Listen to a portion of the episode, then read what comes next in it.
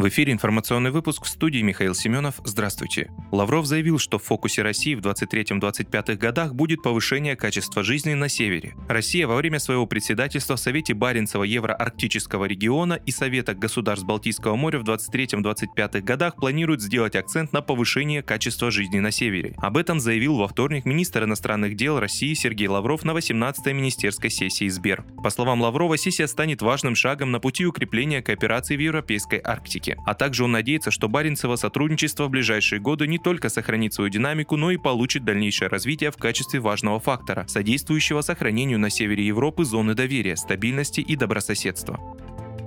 Российские банки обеспокоились возможным ростом числа отзываемых лицензий. Такую реакцию вызвало предложение Банка России расширить число оснований для отзыва лицензий у кредитных организаций в связи с планируемой работой антиотмывочной платформы «Знай своего клиента». Напомним, в июне Госдума приняла в первом чтении законопроект об антиотмывочной информационной платформе на базе Центрального банка «Знай своего клиента». Через этот сервис банки в онлайн-режиме смогут получать информацию об уровне риска вовлеченности в проведение подозрительных операций клиентов и их контрагентов. Планируется, что Центральный Центральный банк будет присваивать юрлицам и индивидуальным предпринимателям один из трех уровней риска – низкий, средний и высокий. Таким образом, платформа будет работать по принципу светофора. Зеленый цвет для клиентов, не вызывающих подозрений, красный для тех, кто с очень большой вероятностью занимается сомнительными операциями, желтый – это те факторы риска, которые требуют от банка более детальной проработки клиента. В Ассоциации российских банков указали, что особое опасение вызывает тот факт, что отзыв лицензии может последовать за невыполнение или нарушение требований, касающихся организации процедуры информирования информирования клиентов об отнесении к Центральным банкам России группам риска подозрительных операций. При этом лишение лицензии не грозит банкам, которые не используют оценку регулятора. Ассоциация обратила внимание на то, что это дорогостоящий бесперебойный процесс, в то время как одна из целей законопроекта – снизить операционные издержки кредитных организаций. Поэтому ассоциация предложила размещать информацию об оценке риска юрлиц и индивидуальных предпринимателей на сайте Центрального банка. По мнению банков, это упростит процесс и сделает его более прозрачным.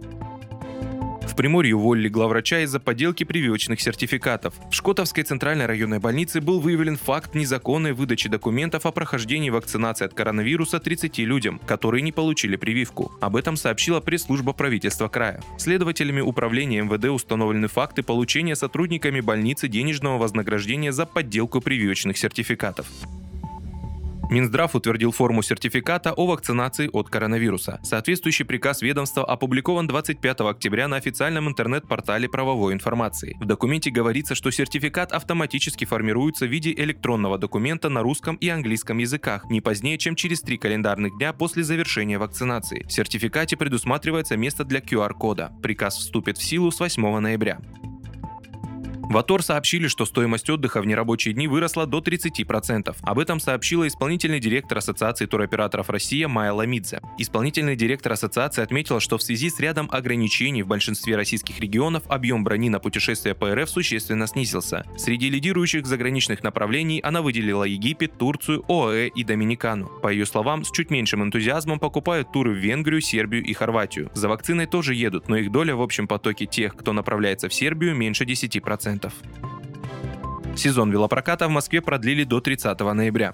В пресс-службе Департамента транспорта и развития дорожно-транспортной инфраструктуры уточнили, что сезонные абонементы велобайка автоматически продлятся до 30 ноября. Все бонусы тоже сохранятся до этого времени. А вот уже с 1 ноября в аренду можно будет взять только механические велосипеды.